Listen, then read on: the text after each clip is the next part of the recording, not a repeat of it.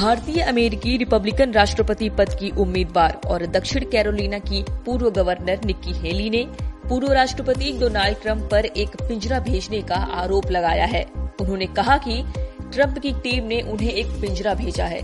America की राजदूत ने कहा, रविवार को ट्रंप के प्रचार अभियान ने आयोवा में हेली के होटल के कमरे के बाहर पक्षियों के खाने के साथ ही एक पिंजरे को छोड़ दिया, जहाँ वह चुनाव प्रचार कर रही थी।